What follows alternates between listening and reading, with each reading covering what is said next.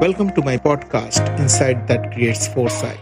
While walking 21 kilometers every day, I decided it's time I can use this positively, and I bring podcast which basically are stories, frameworks, hacks to help you into a journey of entrepreneurship, having better relationship, having better career, and having a better life. If you are interested, stay tuned. This is Prabir here from Transformation Plus. Hope that helps. Thank you.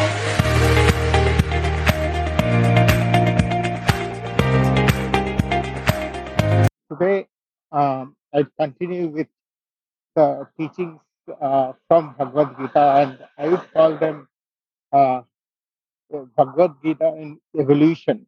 Uh, uh, that means what I am saying is our understanding of Bhagavad Gita is very evolutionary. Now, uh, let's take uh, two larger chapters. The first chapter, which most of the people know, is is the chapter where. Do you remember the uh, the five koshas, the the uh, uh, Annamaya kosha, Pranamaya kosha, Manamaya kosha, Anandamaya kosha, five years. and uh, yeah, and Vishesh Nanamaya kosha and Anandamaya kosha, the five years. Yes. Now, 5,000 plus years ago, our Granth and Shastras, and especially Bhagavad Gita, talks about this, and modern day world calls it, calls it a Maslow's hierarchy, M A S L O W, Maslow's hierarchy. But 5,000 years ago, it is already there, written in Bhagavad Gita. Now, today we'll go to the second chapter, second chapter of Bhagavad Gita. What was the first chapter? The first chapter was all about Arjun complaining to Krishna why he, as a Kshatriya, or why he's a, as a warrior, as a as a top archer, uh, he he would not take his uh, Gandiv, which is his uh, uh, bow. Okay, it's, it's called Gandiv. Why he would not take Gandiv against his uh, uh, Guru Dronacharya, against his uh, uh, uh, against Bhishma Pitama, against uh, his Kauravas, against his cousins. Why he would not take? And he was he was constantly complaining, complaining. He was just saying why he should not. And Lord Krishna, who is also called Parth Sarathi, Parth is Arjun Sarathi. Parth Sarathi is he who is the uh, who is the driver of Arjun. And now, before I go to the second chapter, I'd like to share with you an incident. Sri Krishna said, Arjun, because there is so much noise in this battlefield, the way you communicate, there is a, a noise of uh, arrows going from one end to another. You know, bugles are, uh, uh, drums are playing, bugles are playing. Uh, people are crying because they have been cut with a sword and other things. So, with so much cacophony, how would you tell me when to stop the chariot, when to turn the chariot? He said, if you kick me, Arjun is standing in the front, Krishna is below uh, you know, riding the chariot. He said, if you kick me on my left shoulder, I'll know it's time to turn left. If you kick me on the right shoulder, I'll turn right. If you kick me in the middle middle of my back, I will stop. If you kick me twice, I will go front. If you kick me thrice in my, the middle of my back, I'll go faster. And this is actually written there. Now, what does it mean? It means a lot of things. So maybe I leave it to you as a listener to understand at what level Krishna is trying to evolve. Now, Krishna is trying to evolve Arjun. So in the second chapter, Krishna is uh, is talking to Arjun. Now that in the first chapter, Arjun complained, criticized, condemned that why he should not, as a Kshatriya, should not fight this war, it is wrong morally, etc., etc., etc. Today we are talking about the second chapter, and the second chapter is very beautiful. The second chapter is also a paradox of context. If you notice, he started in the second chapter calling Arjun Napunsak. But before he did that, he followed the sandwich theory of feedback, which is 40 20 40. What it means is the two bread and the aloo or the tuna in between the sandwich. So he talks good, he talks what is wrong, and he talks good again. He covers it up. And then it is on Arjun's zeal and evolution that he takes that tuna in the between and tries to evolve. And there we'll see how it is again connected back to this Maslow's hierarchy, they say, but I'll call it, I will call it the five layers of life, which we had discussed in previous topics, one I remember. Now, he started saying, so he re- he refers in the whole Bhagavad Gita, he refers Arjun by different names. Okay, Parantapa. What it what it means is Parantapa means uh, the guy who has uh, who has who is very parakrami. Then he calls him Konte, means uh, when he has to give a feedback, he brings the relationship. Krishna brings the relationship aspect.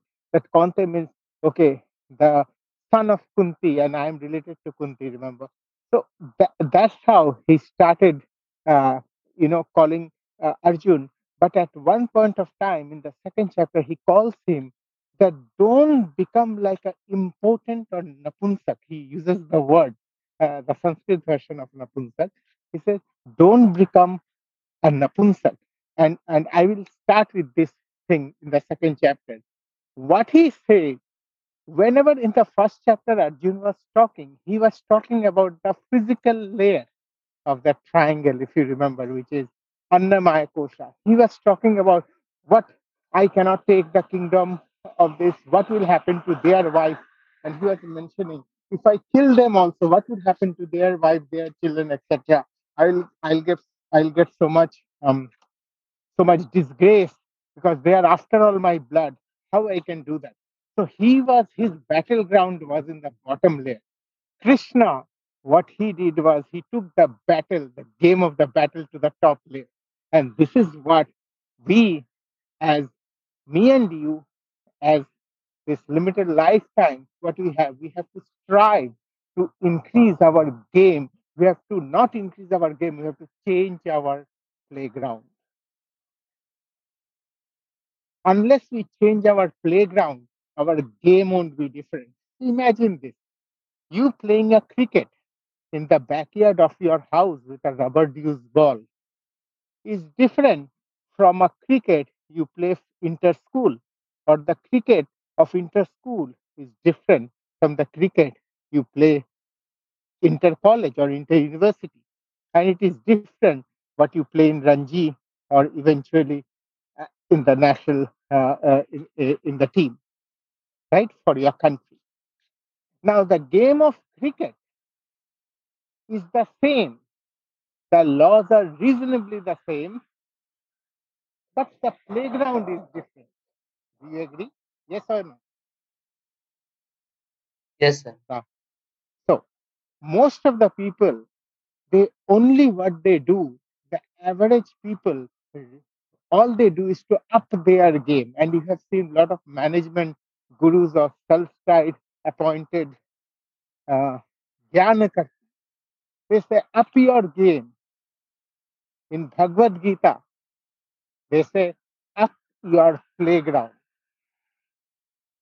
So getting my point very very different context. It's a paradox in itself. Your game automatic would you agree? Your game would automatically improve if you up your playground. Yes or no? Yes, sir. for example most of us we know how to drive a bike. Now if you remember i learned my uh, two wheeler with a bajaj m80 i still remember exactly the day i don't remember the date specifically but the day when i first able to balance on a bajaj m80 Now that was the world in itself until, and I would like to, until Rothin, Ro- Rothin Ghosh. And if you would ever hear this, you would know I remember him. Until I drove his bullet, the mighty Enfield bullet one day in Calcutta.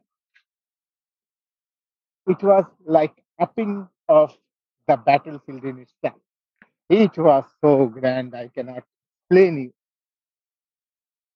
I hope you can understand, right? I'm sure you have uh, learn the bike. So the skill of driving a two wheeler is still the same, but the battleground was different. Yes or no? Yes, sir. So now, what Krishna started saying that, okay, you are talking like a Napunsa. Oh, Konte. So he first said, okay, son of Kunti. That means he brought his relationship aspect so that Arjun doesn't feel bad because he's emotionally distressed. He said, You are talking about all this, all this, all this. But you know, the biggest thing in life is Samman, which is respect.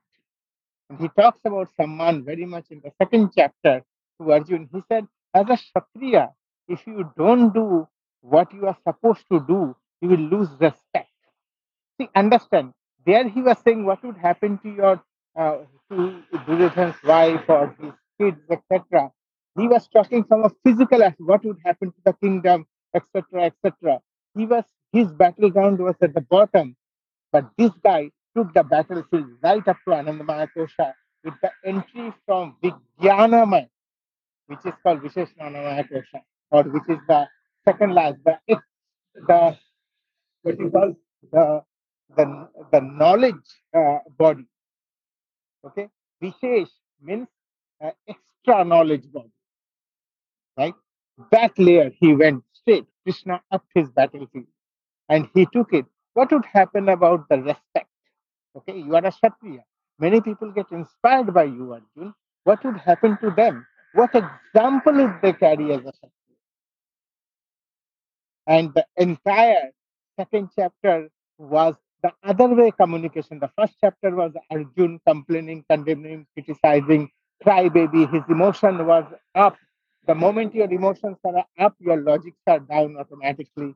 And because your logic is down, what happens is your battlefield is uh, is, is a substandard battlefield. What he did in the second chapter, Krishna upped his battlefield. He took him into a different playground. Say, okay, Arjun, don't play the cricket on the backyard. Please come and play the cricket in the national stadium. Say in that context. So the moment he upped the battlefield, Arjun, what he did, Arjun started thinking differently. Right?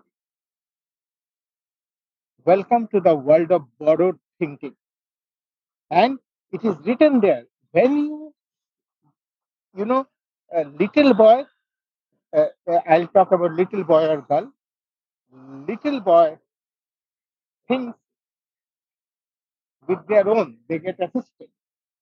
The big boy, they are independent, they do things alone. But the smart boy, the entrepreneurial boy, or the successful boys or girls are those who has arrays of advisors around them whose fruits they want to have in their tree. We, in our culture, we have been always taught to become a big boy, do everything independently. That's why in class, what they do, I got better marks than you. I have a better bike than you.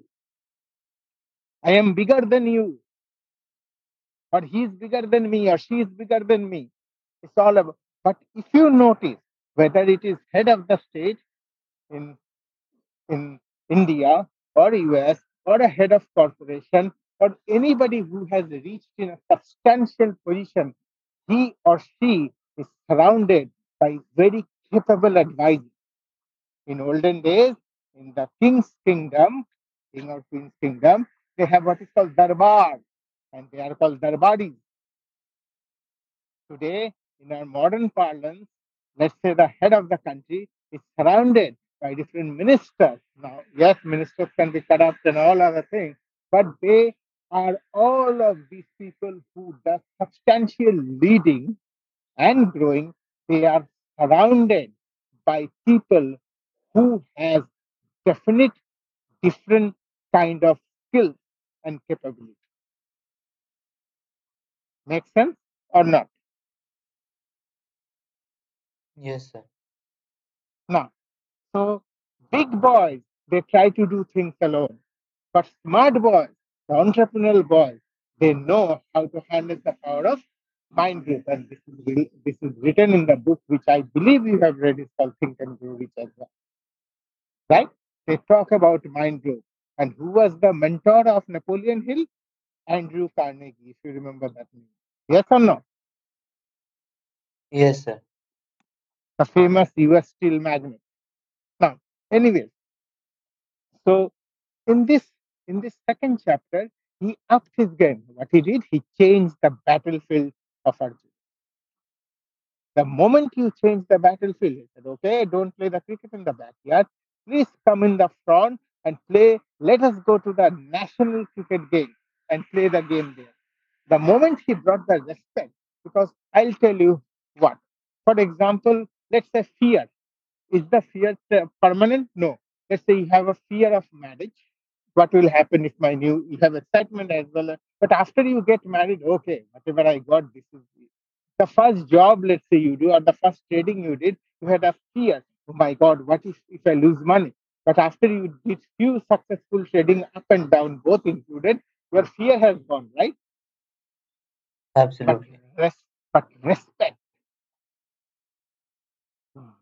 that fear will constantly remain throughout the life. Yes or no? Yes, sir. So Krishna used respect as a lever, as a pivot to mentor Arjun in the second chapter. He took the game. So Arjun was babbling about what about the kingdom, about the people, about their wife, about the husband. He took the game entirely to a different playing field. He started with the word respect, Samman, and Apaman. He took these two paradox, and the entire second chapter was where you'd notice how Parthasarathi or Krishna upped the battlefield. He changed the context. The moment you change the context, and I think I have discussed with you guys a lot before, that when you change the context, the meaning of the content Yes. changes too. Yes or no? Yes. Yes, sir.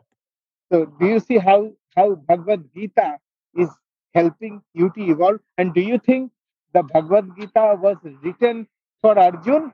Not really. When I read Bhagavad Gita and I started reading it, looking it, reading it, reading it, and I thought it was written for me. The moment you can understand that, oh, it was actually written for me, you'll understand 5,000 plus years ago how this whole thing, the culture of Guru Shishya or this mentoring started happening long before the current world of coaches and mentors came. Yes or no? Yes, sir. Right? And if you understand from that bottom layer, the five layers, from the bottom layer to the top layer, the only way it opens the door to the upper layers are your attention. Yes or no? Physical, you don't need attention. Somebody slaps you on your wrist, you will know. But the other layer, the energy, the mana, or the Visheshnana or Ananda is a matter of attention and awareness. Yes or no? Yes, sir. So the moment you up your attention, you you open the door.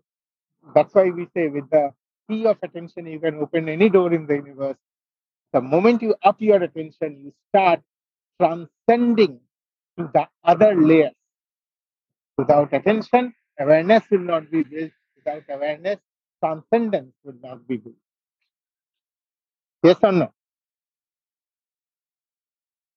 Yes, sir. This is how you should read Bhagavad Gita.